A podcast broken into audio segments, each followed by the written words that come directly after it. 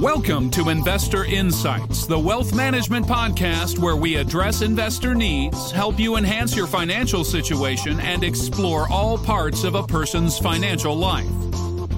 And now, the host of Investor Insights, Mike Williams. Hello there, it's Mike Williams, and welcome back to our podcast. Uh, this episode we're going to call A Stack of Needles. So, April went out with a whimper and left the markets almost where they started the year we suspect this is going to continue for a bit longer, as noted in the last few podcasts. Lately, finding great news in the data as we muddle through this passing of the baton process has been tougher than finding a needle in a stack of needles.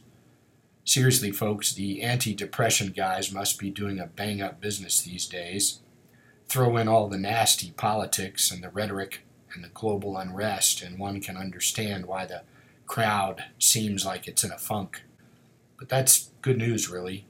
When the crowd sentiment is down, history shows in America we go shopping. And the latest data came in just like clockwork. Redbook sales under all the noise showed a steady growth last week 6% year over year, 8% year over year last week. No springtime let down in the uh, car sales either. Uh, they weren't as robust as they were the first three months, but they were still up year over year. And that was after a big year last year.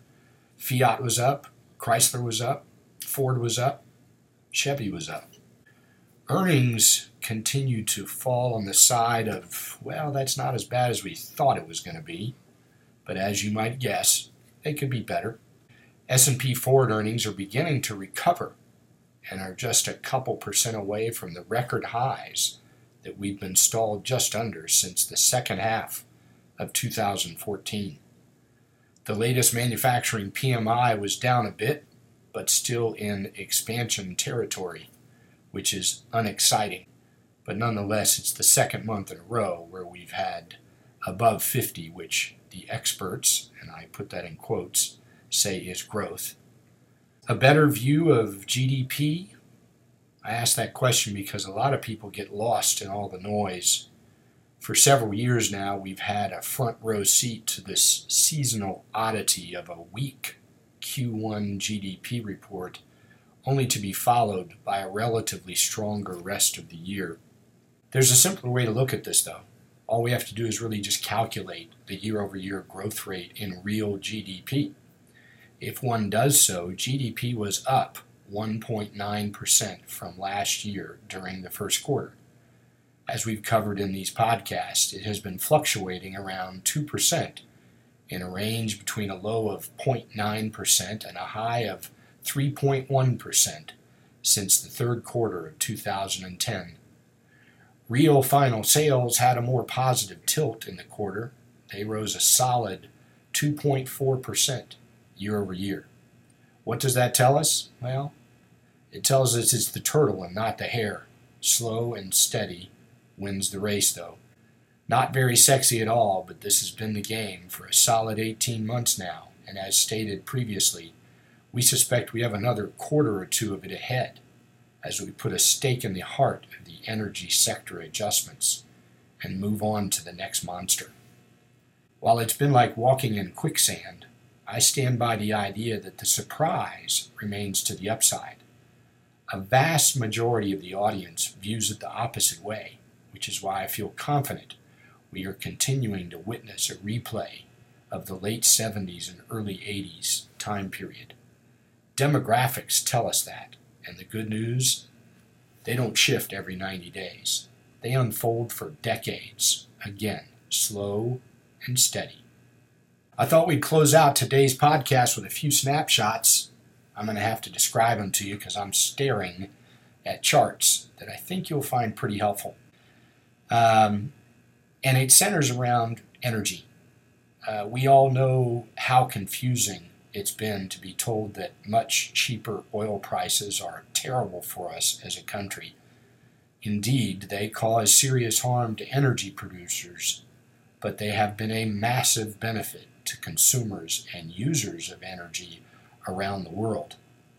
Uh, the way you can tell that is the costs as a percent of personal consumption of energy. That's, a, that's an expenditure that we make in the national balance sheet. And as a percentage of personal income, the cost of energy has never been a smaller percentage of the overall consumer's budget.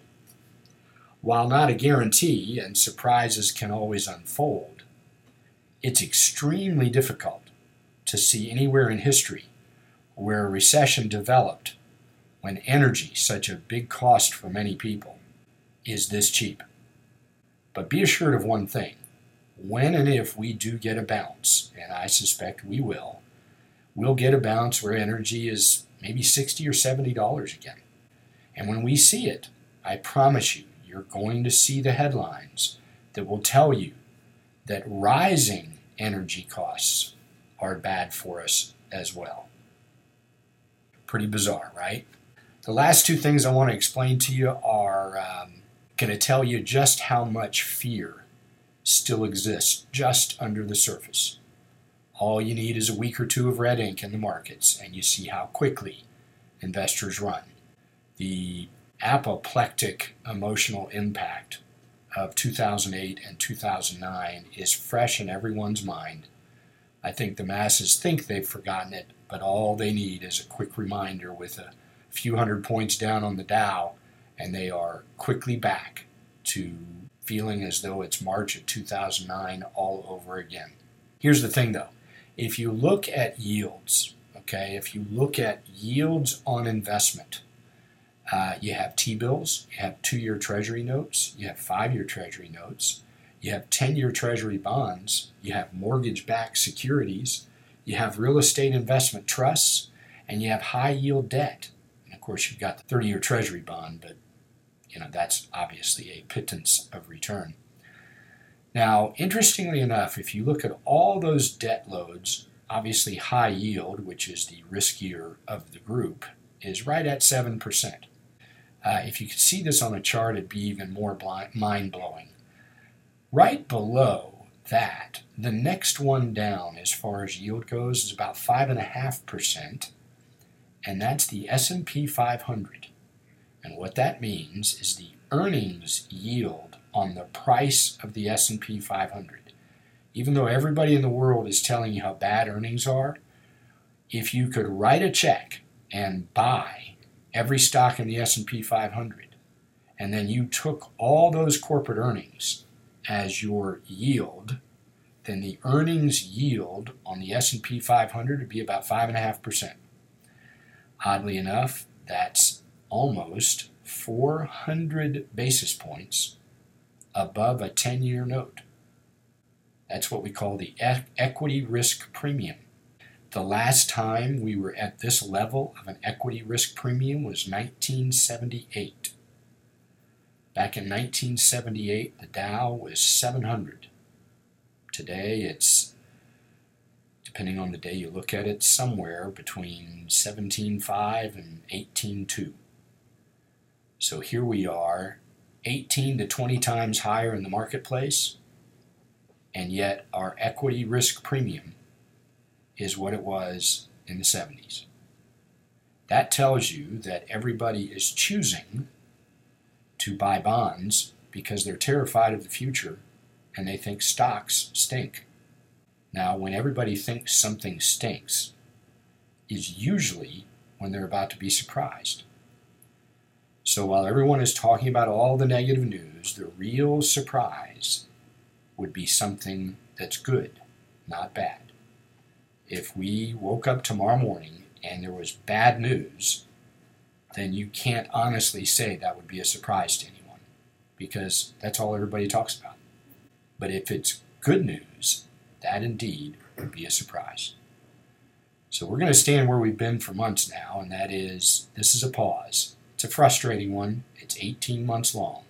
We've had them before, and what they turn out to be is rest stops along the way. Yes, it's tough, it's difficult, but it's part of the game. It's part of the long walk up the mountain. And as long term investors, we have to take advantage of that frustration in the crowd. So until we see you again, I hope these thoughts have been helpful. And between now and the next podcast, may your journey be grand and your legacy significant. Have a great day.